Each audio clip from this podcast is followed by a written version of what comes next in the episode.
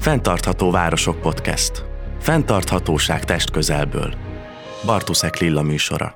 A Fentartható Városok több mint zöld program sorozatában tematikus jelleggel hozzuk el nektek azokat a témaköröket, ami megmutatja, hogy a települési fenntarthatóság, a városok zöld átmenete mitől is több, mint egy puszta környezetvédelmi gondolat.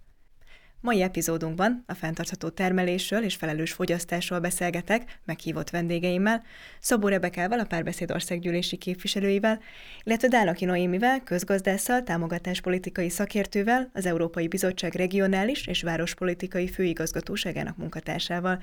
Köszönöm szépen, hogy elfogadtátok a meghívást. Köszönjük a lehetőséget. Köszönjük. Első kérdésként egy átfogó felvetéssel készültem számotokra. Hogyha azt halljuk, hogy fenntarthatóság, akkor azt gondolom, hogy a legtöbbünknek automatikusan a környezetvédelem jut eszébe, vagy a zöld pillér, mint fogalomkör. Mennyiben több mégis a fenntarthatóság, mint egy, egy puszta zöld gondolat? Rebecca? Én azt gondolom, hogy a zöld gondolatot nem érdemes lebecsülni, és tudom, hogy nem is ezzel a szándékkal tetted fel a kérdést, de hogy szerintem pont a 21. században az az az egyik legfontosabb újítás talán ebben az egész gondolkodásban, és így a 20. század végén is, hogy egyre nagyobb hangsúly helyeződik a zöld kérdésre és a környezetvédelemre. Természetesen a párbeszéd, ugye mi egy politikai párt vagyunk, és így muszáj és kell is fontos a társadalommal foglalkoznunk, és én magam is azt hiszem, hogy, hogy hatékony zöld átmenet nem valósulhat meg úgy, hogyha a társadalmat nem vonjuk be, és egy zöld átmenetnek igazságosnak kell lennie, és itt abszolút bejönnek a társadalmi és gazdasági dimenziók, de alapvetően nagyon fontos szerintem azt, hogy lássuk, hogy tulajdonképpen a környezeti erőforrások, a természeti erőforrások azok, amelyek meghatározzák a társadalmunkat és a gazdaságunkat is. Ennek kell lennie véleményem szerint egyfajta alapnak, amire a társadalmi konstrukciónkat felépítjük, és ami meghatározza a kereteket. És ezen belül, tehát a zöld kérdésen belül, hogyha az fenntartható, akkor valóban meg kell azt is vizsgálni, hogy a társadalmunk is fenntartható legyen, például igazságos legyen, például megvalósuljon az esélyegyenlőség, a javak igazságos elosztása, de én azt gondolom, hogy a kereteket azt tulajdonképpen nem baj, hogyha rádöbbenünk, hogy a környezet adja. Innen fogjuk folytatni, de először Noémihez fordulnék. Ez egy nagyon jó kérdés, ugyanis a személyes véleményem szerint a környezetvédelem az körülbelül kitágult, azt lehetne mondani. Tehát a környezetvédelem, hogy elhangzott a kérdésben, része a fenntarthatóságnak. Mind a társadalmi igény megnőtt a fenntarthatóságra, illetve a klímaváltozással kapcsolatos problémák kezelésére, csökkentésére. Ezt lehet érezni, lehet felmérésekben lehet nyomon követni, ez az egyik. A másik pedig, ami fontos a fenntarthatóságban, hogyha mondjuk megnézzük az ENSZ-nek a 17 fenntarthatósági célját, hát messze túlmutat a környezetvédelmen, vagy hogyha megnézzük az Európai Uniónak a taxonómia rendeletét, amit 2020-ban fogadtak el, akkor is azt látjuk, hogy hat fő terület köré csoportosíthatóak ezek a, a témák a taxonómia rendeletben, és ugye annak az a célja, hogy ne okozzanak a különféle beruházások, kvázi az ember problémát a minél kevesebb problémával, minél kevesebb terheléssel um, éljünk ezen a bolygón. És ugye ilyenek talál az ember a taxonómia rendeletben, mint például a klímaadaptációt, vagy a klímamitigációt, emberi nyelvre lefordítva a mitigáció azt jelenti, hogy minél kevesebb üvegházhatású gázt bocsátunk ki, például az épületek szigetelésével kevesebbet fűtünk, vagy megújuló energiát használunk, aminek nincs CO2 kibocsátása, illetve ühegék kibocsátása. Az adaptáció az pedig az, amikor felkészülünk arra, hogy egy-egy szélsőséges időjárási eseményt hogyan kezelünk.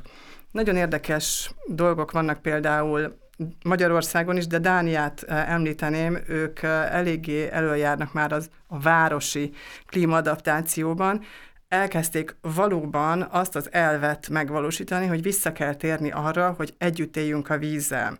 Tehát valamennyi árvizet elviselünk, ami még ö, nem okoz olyan mértékű kárt az embereknek, hogy ö, visszafordíthatatlaná váljon, illetve ugye tudjuk Magyarországon is milyen asszály problémák voltak 2022-ben, ez egy kicsúcsosodása tulajdonképpen ezeknek a klímaváltozással kapcsolatos ö, ö, dolgoknak, és a mitigáció, adaptáció mellett meg lehet találni a biodiverzitást. Ennek a fogalmát Magyarországon ma, hogy mi is az a diverzi- biodiverzitás, viszonylag kevesen tudják, a lakosság kétharmada nem is hallott arról, hogy mi az, hogy biodiverzitás, pedig ez a létünknek az alapja, tehát az emberi létnek az alapja, ugye ezt, én azt szoktam mondani, hogy a, a fogyasztás, illetve hát a tápláléklánc csúcsán van az ember, de hogyha összeomlik alatta a rendszer, amit a biodiverzitás támogat, akkor könnyen le lehet onnan esni.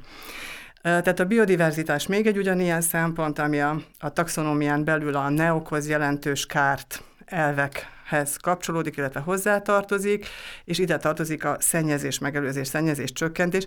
Ugye ez sokkal inkább a klasszikus környezetvédelem. Az ember, amikor a környezetvédelmet hallja, akkor ilyen szennyezéssel kapcsolatos dolgok jutnak eszébe, levegőszennyezés, vízszennyezés, stb. Úgyhogy ez már tovább lépett ez az egész terület, tovább fejlődött, sokkal tágabb, és sokkal inkább átítatja, ahogy Rebeka mondta, sokkal inkább átítatja a közvéleményt, a társadalmat, és valóban ahhoz, hogy az emberiség hosszú távon uh, fent tudjon maradni, fent tudja tartani magát, igenis figyelni kell a kvázi alattunk, vagy hát a minket támogató alrendszerekre, és nagyon egyszerűen fogalmazva állatvilágra, növényvilágra teret kell nekik is hagyni, nem szabad elvenni tőlük a, a, a, a lét, lét, létterüket tulajdonképpen. Abszolút, és mielőtt rátérnénk a mai témánkra, ami ugye a fenntartható termelés és felelős fogyasztás, Visszatérve előbb Rebeka gondolataira, mi szerint alapvetően ugye célszerű a környezeti pillérből kiindulni és mindezt alapként tekinteni. Ezzel abszolút nem vitatkozva, a több mint zöld felvetése ugye onnan ered, hogy akkor, amikor laikusokkal, a témához nem értőkkel beszélgetünk erről a témáról, akkor nagyon gyakran egy ilyen kontraproduktív reakciót tapasztaltunk eddig legalábbis a magunk részéről, azt tekintve, hogy addig, amíg nem világítunk rá ennek a társadalmi és gazdasági pillérére, addig alapvetően a, az egyéni felelősségnek a szokásos zöld gondolatai túlterhelhetik, és, és a, klímaszorongást ilyen értelemben megnövelhetik az egyénekben, és talán hátráltathatják a, a döntéshozói oldal felé sugárzott felelősségre vonást, hiszen alapvetően sokkal könnyebben bújnak mondjuk a döntéshozók is emögé a fal mögé, hogy az egyénen van a felelősség, alapvetően azon van a felelősség, hogy mi most vászontáskát hordunk, vagy kulacsot hordunk, vagy mondjuk esetleg a fát ültetünk, mint mondjuk egy városvezető, ahelyett, hogy alapvetően akár regulatív eszközökkel, akár pénzügyi ösztönzőkkel próbálnánk nagyobb lépésben előre haladni. Te ezt hogy látod? Én azt gondolom, hogy a lényeg, a, a jelentős változást akkor tudunk elérni, hogyha rendszer szintű változást érünk el, és nyilván rendszer szintű igazi változást döntéshozók, vezetők, miniszterelnökök, és nem tudom milyen magas pozícióban lévő emberek tudnak elérni, de mindannyian magánemberek is vagyunk, és én azt gondolom, hogy jó, hogyha nem hasítjuk így ketté magunkat, hogy mondjuk én például politikusként, és én ugye önkormányzatban is dolgoztam alpolgármesterként, tehát döntéshozóként nem képviseletek más mást, mint amiben egyébként személyesen hiszek. És hogyha döntéshozóként mondjuk egy zöld politikát, egy fenntartható irányt képviselek, akkor én azt gondolom, hogy nekem kötelességem a saját életemben is követni azokat az elveket, és igenis minden egyes fogyasztói döntésemnél, amiről majd akár beszélni fogunk, mérlegelnem kell, hogy azzal egyébként én a környezetvédelmet, a zöld gondolatot, vagy a fenntarthatóságot uh, tudom-e megcélozni, vagy éppen az ellen hat. És uh, szerintem, hogyha egy közösség sok tagja, akár az egyéni életében is meghoz bizonyos változásokat és bizonyos most a zöld az nyilván egy ilyen leegyszerűsítő fogalom ebben az esetben, de egy zöld irányba tett lépést, akkor én azt remélem, hogy a közösség egy, hogy mondjam, a döntéshozói szinten is tudatosabb lesz, és akár azt is meg tudja érteni, hogy akkor mondjuk a politikai képviseletét is úgy kell megválasztani, ami megfelel ennek az iránynak. Egyébként én nagyon fontosnak tartom azt is leszögezni így az elején, hogy én szerintem a, a, az állatvilág, a növényvilág, a biológiai sokféleség, az élővilág sokfélesége, az tulajdonképpen nem egy minket támogató alrendszer, hanem az a keret. Mi vagyunk azon belül. És persze mi emberek hajlamosak vagyunk saját magunkat középpontba helyezni, ez nyilván egy bizonyos mértékig természetes, de látnunk kell azt, hogy a Föld az olyan biológiai és fizikai törvényszerűségeken és persze kémiai folyamatokon alapul, amik nélkülünk is tulajdonképpen megvannak. És mi létrehoztunk ebben egy, egy társadalmat, és létrehoztuk a gazdaságot. De az egy, az egy konstrukció, a gazdaság, az tulajdonképpen egyfajta társadalomtudomány, és mi tudjuk szabályozni, tudjuk a hangsúlyokat áthelyezni a gazdaságban, persze, ha akarjuk, és ha ezt ügyesen csináljuk, de magát a, a fizikai, biológiai törvényszerűségeket nem tudjuk megváltoztatni. És ezért van az, hogy mivel túlfogyasztottuk a Föld erőforrásait, most bizony bajban vagyunk, most bizony van egy élővilág krízis, van egy klímaválság tulajdonképpen, és ezek a mi saját életünket és a saját fenntarthatóságunkat nehezítik meg. Tehát én ezért mondom azt, hogy természetesen nem tudjuk külön választani a környezeti fenntarthatóságot a társadalmitól, már csak azért sem, mert én is ember vagyok, és én nem csak én szeretnék, hogy mondjam, egy biztonságban és, és jól élni, de azt szeretném, hogyha a többi ember, a gyermekeink, az unokáink is jól élnének. És ehhez viszont muszáj vagyunk a környezetet mint egy keretrendszert szemlélni, és megnézni azt, hogy hogyan nem fogyasztjuk túl az előforrásokat. Amy. Igen, közgazdászként én azt tudom hozzátenni, hogy ez rendkívül nehézkes, ugyanis ugye, hogyha megnézzük a gazdasági folyamatokat, akkor azt látjuk, hogy mind a túlfogyasztás, mind a túltermelés egy jelentős problémát jelent, és bizonyos országoknak fontos, hogy ezeket minél inkább egy picit a zöld, illetve a fenntarthatósági keretekbe tolja be, de hogyha megnézzük a, a WWF-nek, ugye ez a World Wide Foundation, a kis pandás szervezetnek a, a, a vannak kimutatásai, és ugye azt látjuk, hogy a legtöbbet ö, olyan országok fogyasztanak, ahol amelyek a legfejlettebbek. És azért azt is tudjuk a kimutatásokból, hogy a gazdag rétegek adják a kibocsátásnak egy jelentős részét, illetve a nagyvállalkozások adják, de egyetértve azzal, hogy mind, tehát nem szabad elmenni abba az irányba, hogy csak az egyén cselekedjen, vagy csak a gazdagok, a vállalkozói szféra cselekedjen, ugyanis mind a kettő fontos, mind a kettőre szükség van. Szükség van arra is, hogy az egyén ezt értse, és amennyire tudja képviselje, és tegyen érte. Én is kulacsal jöttem, biciklivel jöttem, és hogyha ez megvan, akkor ugye ez a fajta szemlélet lesz a standard, úgymond, tehát mindenkinek, hogyha ez egy elfogadott alapvetésé válik, akkor ez tud kikényszeríteni magasabb szintű változásokat is. A világot úgymond nem lehet megváltani, megváltani, megváltoztatni, de látszik az Unióban is, hogy nagyon sok törekvés van, és amire figyelni kell a későbbiekben, az ez az úgynevezett zöldre festés, zöldre mosás, hogy ne csak azért használják ezek a vállalatok a zöld logókat, vagy ne csak azért tűzzék az ászlókra, hogy ők környezetbarátak vagy klímasemlegesek, hogy el tudják adni a, a termékeiket, mert ugye könnyen megtéveszthetőek azért a, a fogyasztók. Az EU-ban például nem tudom, hogy mond-e bárkinak, biztos mond azért többeknek, akik hallgatják ezt a, ezt a felvételt. Van ez az úgynevezett ESG, ami kifejezetten abba az irányba próbálja a vállalati szférát is tolni, hogy figyeljen a, a környezetre, és figyeljen a társadalomra is, és vagy például itt van a hitelezési gyakorlat, ugye szoktak megjelenni publikációk arról, hogy melyik bank milyen káros beruházásokat támogat, ez a, ebbe, ebbe az irányba is azért van elmozdulás, például az Európai Beruházási Bank, ami az EU-nak a bankja, átállt zöld hitelezésre most már. Tehát látszik, hogy a, a, azokon a szinteken, ahol e, már tudnak tenni és tudnak példát mutatni, Európában e, igenis e, előjárnak, illetve élen járnak.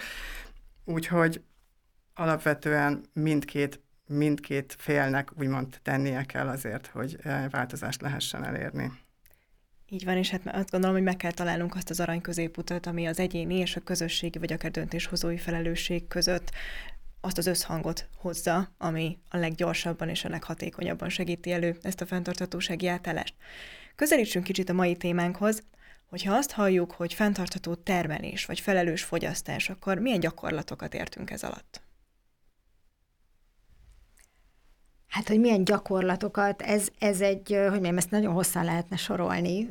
Egyébként az, hogy fenntartható termeléssel, én azt gondolom, hogy, hogy elsősorban egy paradigmaváltásra lenne szükség így a gondolkodásunkban, és hogy mindig meg kéne nézni, hogy van egyetlen értelme annak, amit éppen termelünk. Tehát itt ugye az egyik nagy csomag lehet mondjuk az élelmiszerek, egyébként önmagában a, a fenntartható mezőgazdaságról és a fenntartható élelmiszertermelésről, táplálkozásról lehetne nem tudom hány ilyen podcast beszélgetést az szervezni, biztos. ez egy óriási téma, de hát ugye nem is csak élelmiszereket termelünk, hanem mindenfélét gyakorlatilag, és így szerintem a 21. századra talán az is az egyik legnagyobb probléma, hogy, hogy teljesen ezzel a fogyasztás központú a, a gazdaság, ugye ahogyan Noémi is mondta, tehát hogy, a, hogy ahogyan a nagyvállalatok elképzelései tulajdonképpen nagyon sok mindent irányítanak, és, és igaziból nem történik meg, én azt gondolom, az a lépés, hogy, hogy megnézzük azt, akár egyéni szinten is, talán egyéni szinten már jobban megtörténik, hogy szükségem van-e nekem arra az újabb akármire,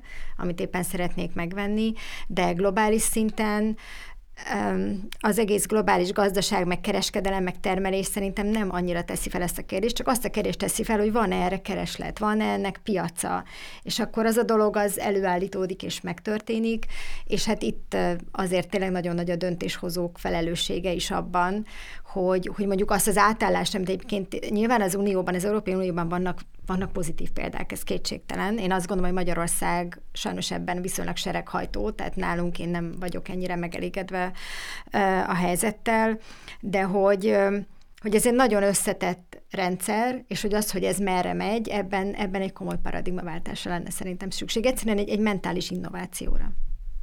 Ajami. Nagyon sok új dolog van, amivel találkozni lehet. Hmm, talán előre bocsátanám azt, hogy valószínűleg azért vagyok én ma itt, mert az előző munkahelyemen a környezeti és energiahatékonysági operatív programot, elég rosszul hangzik, ezt csak KEHO Plusnak fogom hívni.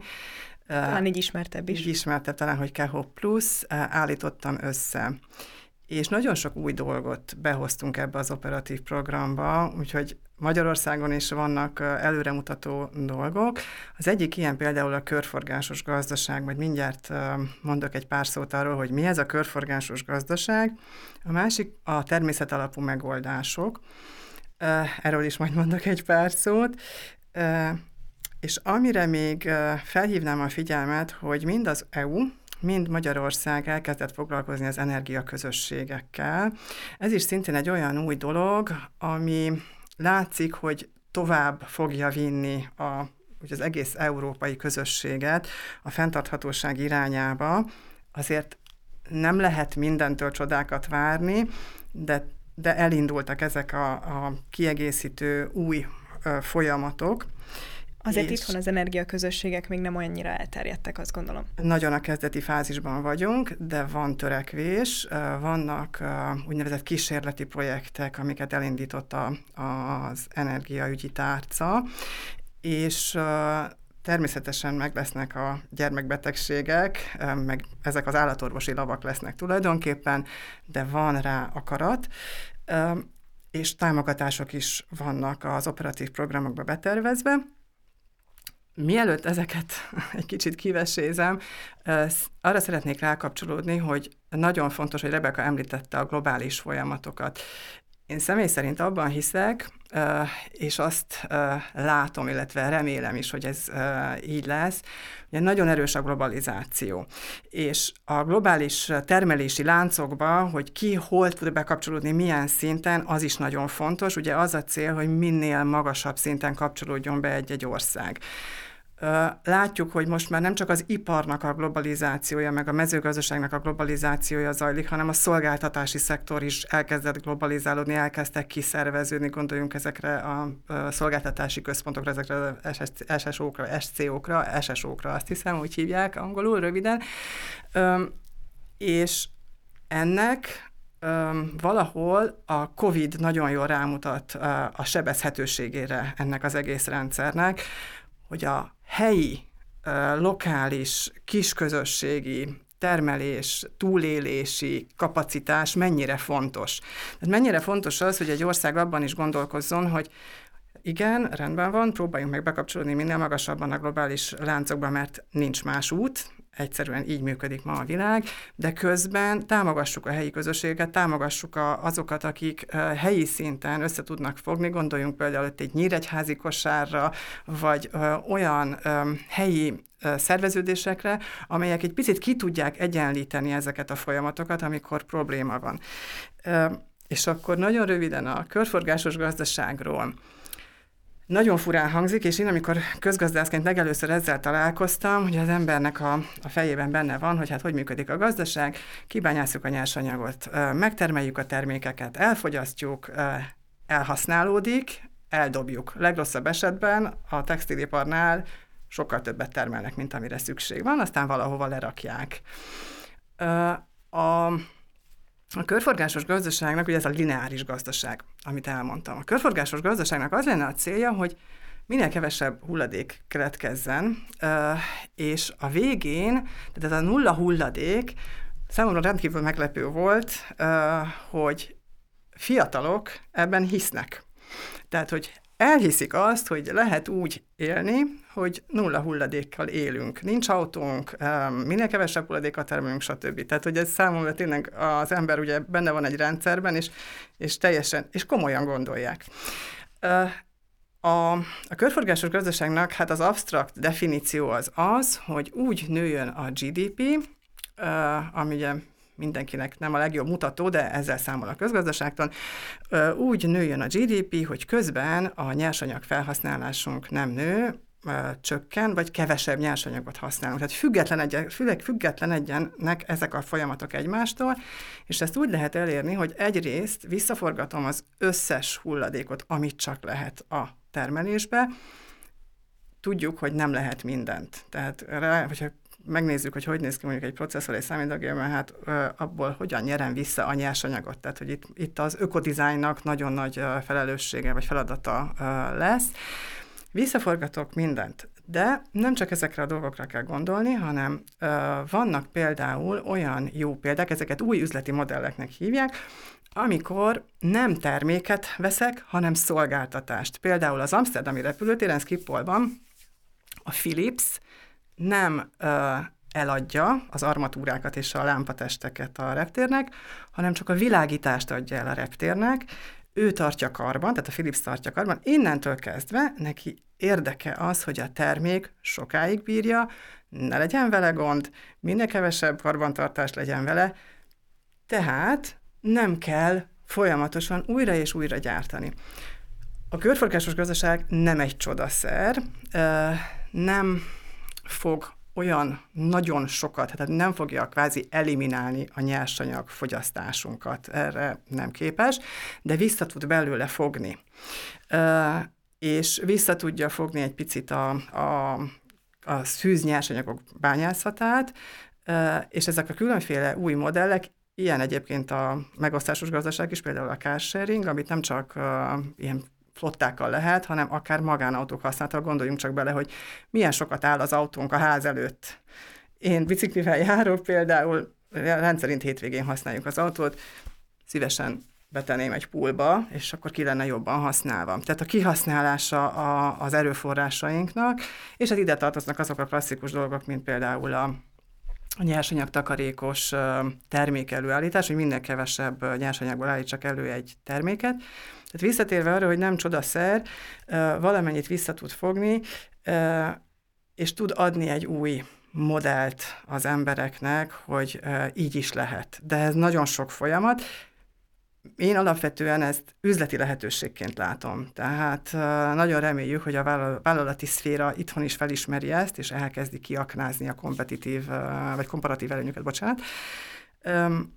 Még röviden annyit a természetalapú megoldásokról, hogy ez kifejezetten a nagyvárosoknak lehet izgalmas. Erről is, mint a, az élelmiszerről, illetve a, az élelmiszeripar, a biomassa alapú gazdaságról külön podcastokat lehetne ö, tartani de látjuk, hogy az életminőség, a levegőminőség Budapest, Pécs, Sajóvölgye, ahol különösen rossz a, a levegőnek a minősége, nagyon sok mindent a csapadékvízgazdálkodást lehet javítani ezekkel a megoldásokkal, miközben nem csak az emberiségnek jó, hanem uh, ugyanúgy az állatvilágnak, illetve a növényeknek is, uh, is kedvező.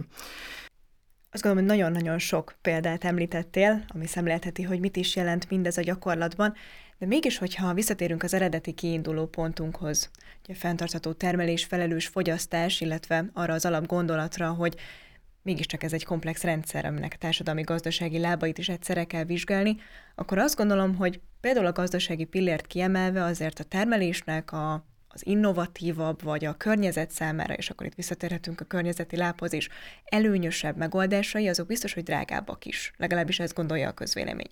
Ugyanígy, hogyha a fogyasztásról gondolkodunk, akkor nyilvánvalóan akár egyéni szinten is megmaradva a tudatosabb, a környezetbarátabb, vagy a, az ökológiailag alapvetően pozitívanak minősített forrásokból származó termékek fogyasztása a mítosz szerint alapvetően drágább. Ez mítosz vagy valóság?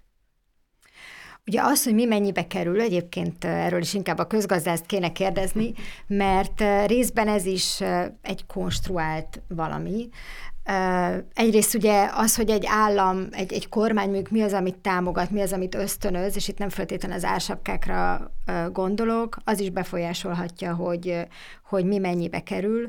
Másrészt pedig vannak úgynevezett környezeti externáliák, amiket korábban ugye a, a, a gyártók, a beruházóknak nem kellett megfizetni, tehát ezt valahogy ők úgy, úgy kalkulálták, hogy ez egy ilyen külső tényező, de ez nagyon gyakran a környezeti erőforrások fogyasztása volt, vagy adott esetben egy környezetszennyezés. Tehát én azt gondolom, hogy az is feladat lenne, hogy ezeket valahogyan beépítsük a termékek árába, és akkor elképzelhető, hogy már nem állná meg a helyét, hogy mondjuk egy biozöldséggyümölcs az feltétlenül drágább, bár egyébként most sajnos Magyarországon olyan mértékű az élelmiszerinfláció, hogy lassan már a normál átlag zöldséggyümölcs is szerintem horror áron kapható, ami nyilván egy másik probléma. De ugye nyilván a, ezért is mondjuk mi a párbeszédben, hogy egy, egy olyan igazságos zöld átmenet kell, ahol azoknak a rétegeknek, akiknek kevesebb anyagi forrásuk van, ők segítséget kapnak. Nekünk egyébként erre az egyik ötletünk az alapjövedelem volt, de nyilván számos olyan ösztönző lehetséges, ami segít abban, hogy ne azokkal fizettessük meg úgymond az átmenetnek az árát, akik egyébként is nehezebb helyzetben vannak. De én azt gondolom, hogy erre lehetne megoldás, akár erre Magyarország is tudná áldozni, de ugye nagyon fontos volt, amit Noémi mondott a körkörös gazdaságról, mert szerintem ez egy, ez egy szuper példa, és ha már ugye beszéltünk az egyén meg a döntéshozók felelősségéről. Ugye az, abban azért van valami elkeserítő, vagy bosszantó mondjuk, hogyha ha én a saját személyes életemben mondjuk igyekszem például akár ezt a hulladékcsökkenést megvalósítani, és itt ugye visszautalok arra, hogy mondtam, hogy minden egyes fogyasztói döntésnél szerintem az az első, hogy tényleg szükségem van-e arra a dologra. Mert könnyen lehet, hogy nincs. De azért persze valamit meg kell vennem, és akkor itt nyilván mérlegelnem kell, hogy ez mennyire helyi, az honnan jön, például mekkora a csomagolása. Tehát ugye időnként olyan dolgokat árulnak, hogy van egy ilyen kis pici valami, amit megveszek, és van egy ekkora műanyag csomagolás rajta. Hát én ezt most már nem veszem meg, de ugye ez is egy, egy idő volt, mire, mire az ember eljut odáig, hogy nem, nem választom azt a terméket. De ugye, hogyha meg mondjuk azt látom, hogy a, az ország vezetése éppen akkumulátorgyár nagyhatalommá akarja tenni az országot, és mondjuk, mondjuk nekem zöldként, és nyilván a párbeszédnek zöld pártként ez egy probléma, mert mondjuk rengeteg vizet meg energiát használ el, akkor így egyénként én lehet, hogy ebben frusztrálódni fogok, hogy én az egyéni életemben elzárom otthon a csapot, és mondjuk minden csöpögést figyelek, és közben meg azt hallom, hogy nem tudom, egy napi akkora lesz egy ilyen gyárnak a vízfogyasztása, mint egy, mint egy kecskemét méretű város naponta. És akkor itt nyilván bejön az a szempont is, hogy hogyan tudom én a döntéshozókat rávenni arra, hogy ők is zöldüljenek, és igenis vegyék komolyan ezeket a fenntarthatósági kérdéseket. és egyrészt most reflexből visszakérdeznék, hogy hogyan lehet őket rávenni, de azt gondolom, akkor ismernénk a világ titkait. Másrészt pedig ugye, amik itt most elhangzottak, alapvetően azt feltételezik, hogy egy olyan tudatos választói rétegről beszélünk, akik akár egyéni szinten, akár a saját háztartásukban, akár például a városuk, lakókörnyezetük esetében tájékozottak ezekről a tevékenységekről. Hogyan lehet elérni, hogy ez a témakör közelebb kerüljön a lakosokhoz, a városlakókhoz, a választópolgárokhoz, és hogyha közel is kerül hozzájuk a téma, hogyan lehet elérni azt, hogy valós és a döntésüket elősegítő információ halmazhoz jussanak?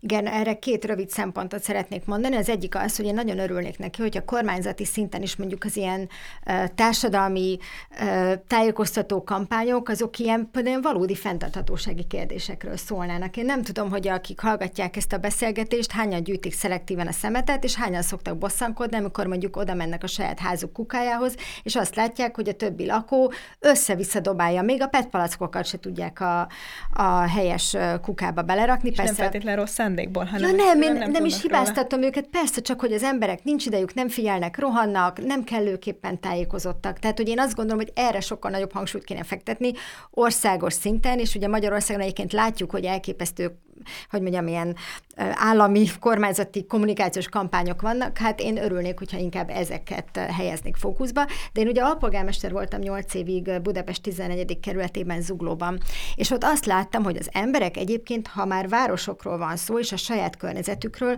nagyon nyitottak ezekre a kérdésekre. És amikor ott volt egy civil szervezet Zuglóban, akik ugye már egy közösségi kertet létrehoztak, és én segítettem abban, hogy egy második kert is létesüljön, nagyon nagy volt rá az érdeklődés.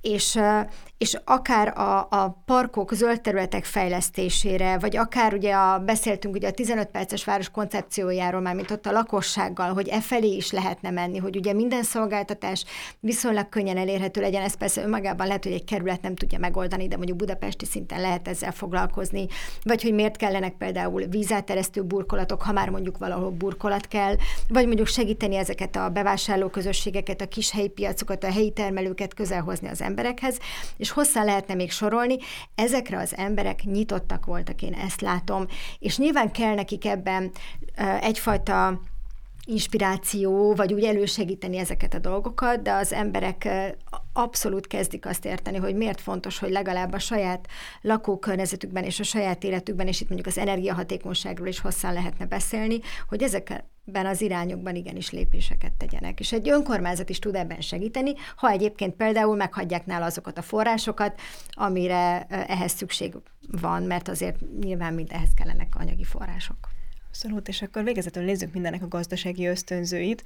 Ugye itt előbb Rebeka is utalt rá, hogy hát a közgazdásztól kell feltennem azt a kérdést, hogy milyen gazdasági ösztönzőkkel, milyen támogatási programokkal lehet akár hazai, akár mondjuk uniós szinten elősegíteni csak témánál maradva mondjuk a fenntartható termelés-fogyasztást, de ki is tágíthatjuk a kört önmagában a fenntarthatósági átmenetet. Én egyel visszalépnék, kezdeném azzal, hogy a támogatások nagyon sokszor bénítólag hatnak például önkormányzatokra. Tehát azt tapasztaljuk, hogy beleszokik abba az önkormányzat, hogy csak támogatással lehet bármit is megcsinálni. És várja, hogy valamilyen pályázati felhívás megnyíljon, de nagyon sok mindent tud az önkormányzat, illetve a helyi közösségek is nagyon sok mindent el tudnak érni, hogyha összeszerveződnek. Ahogy mondta Rebeka, hogy milyen nagy igény van a közösségi kertre, én is azt gondolom, hogy ha partnerként kezeljük az embereket helyi szinten, akkor számos filléres megoldást is uh, végig lehet vinni, ami nagyon pozitív, és nagyon nagy a hozzáadott értéke. És visszacsatolnék itt a drága-e a zöld termék, vagy a fenntartható termék, vagy olcsó. Igen, drágábbak a biotermékek, drágábbak a, a, fent, a, a fair trade-ben és hasonló um, hálózatokon keresztül forgalmazott termékek.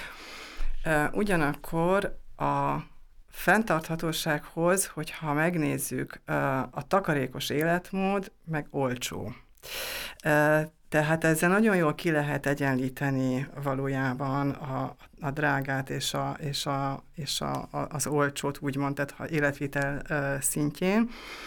De visszatérve a programokra, tehát az első lépés, én úgy gondolom az, hogy nézzük meg, hogy mit lehet csinálni nagyon kevés pénzből, vagy akár pénz nélkül. Gondolok itt például egy iskola kertnek a, a rendbetételére. Szegeden van egy nagyon jó példa, az Arany János iskola, ott végig gondolta a az egyetem és az iskola együtt, hogy mit lehetne tenni. Mink van? Van rengeteg apukánk és anyukánk, tehát van humán erőforrásunk, van területünk, és elkezdtek a diákokkal, illetve a szülőkkel együtt dolgozni az iskolának a kertjén, hogy minél nagyobb legyen ott a biodiverzitás, lehessen, lehessen csapadékot megtartani. Ugye Magyarország sajnos hát vesztes a csapadék megtartásban, mert nagyon sok víz elfolyik a Dunán Tiszán ki az országból, ami lehull az ország területére. Tehát ez az első lépés. És ehhez az szükséges, hogy az önkormányzat egy kis energiát, egy kis szervezőerőt beletegyen. Nagyon sok önkormányzatnak van még saját területe, és vannak jó gyakorlatok, például Mórahalmot, akár, vagy bármelyik más önkormányzatot is említhetném, sokan vannak, akik azért dolgoznak ezen, vetőmagot, illetve virágmagot osztanak, és hétvégén összegyűlnek egy kis családi magvetésre, illetve ültetésre. A, a, aztán, hogyha megnézzük a támogatási programokat, Magyarország viszonylag gyenge a közvetlen uniós források felhasználásában. Ezek olyan programok, amit nem a, az itthoni pályázat.gov.hu oldalon keresztül kell. Tehát ezek nem az operatív programok, hanem ide tartozik például egy LIFE, vagy a Horizon, um, ahol bizony tudni kell angolul, uh, és kell legyen európai dimenziója, de ezek is nagyon jó programok.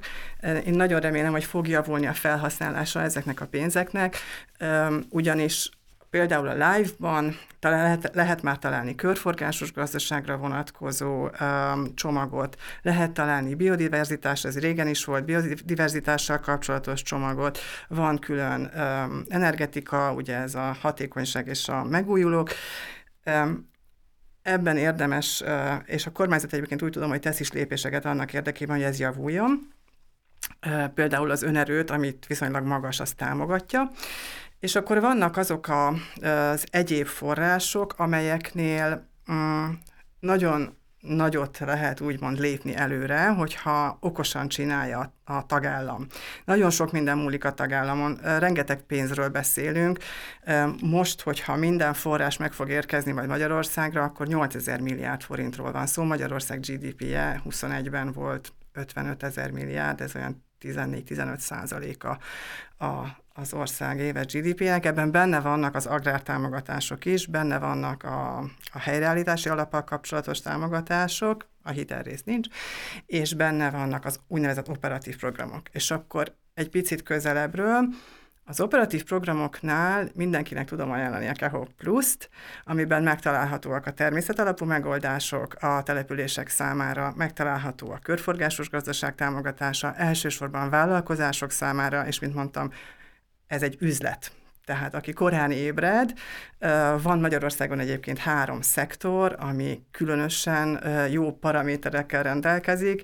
Ez az építőipar, ahol nagyon jó körforgásos átállást lehet megvalósítani, a biomassa alapú gazdaság élelmiszeripar, illetve a műanyagoknál is nagy potenciál van Magyarországon a körforgásos átállásban.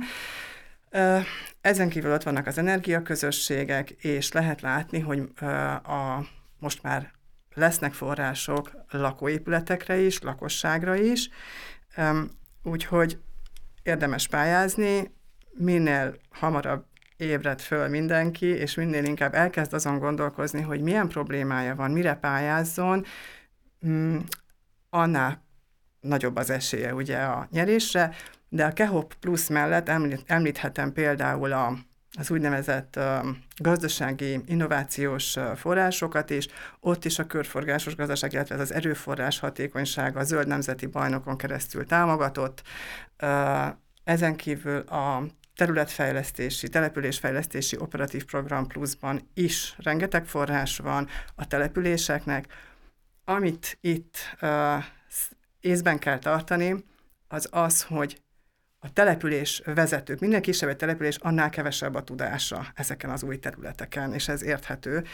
nekik kell segíteni abban, hogy egy picit változtassanak, át tudják gondolni, hogy mik ezek, és milyen irányba tudja fejleszteni a, a települését, de ott is például települési körforgásos stratégiákat lehet készíteni, szintén van zöld infrastruktúrára lehetőség, stb. stb. Tehát bőven van rá forrás. Ez, ez nagyon érdekes, én csak annyit szeretnék ehhez hozzátenni, hogy ezért remélem, hogy, hogy nem az fog például ezekből megvalósulni, hogy ugye a település vezető azért szeretne ilyen forráshoz jutni, csak hogy valami forráshoz jusson a település, és például láttunk olyat, hogy viszonylag természetközeli patakokat sikerült lebetonozni különböző uniós források segítségével, nem tudom melyik operatív program vagy mi volt, de hogy ugye azért az nagyon jó lenne, hogyha valóban a természet megőrzés, vagy akár a restauráció irányába mennének ezek, és nem csak, hogy elköltsük azt a pénzt, akkor már betonozzuk le ezt a patakot, szóval ez egy nagyon rossz irány.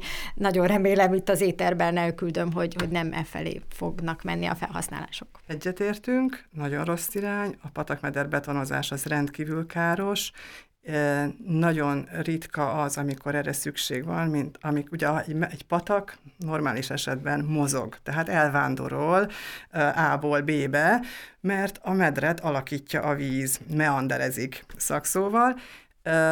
A, én úgy gondolom, hogy ez a taxonómia rendelet, illetve a ne okoz jelentős kárt elvek ezt biztosítani uh-huh. fogják, hogy ez ne uh-huh. folytatódjon. És sajnos igen, vannak erre rossz példák, hogy lebetonozzák a patakmedet, holott nem lett volna szükség rá.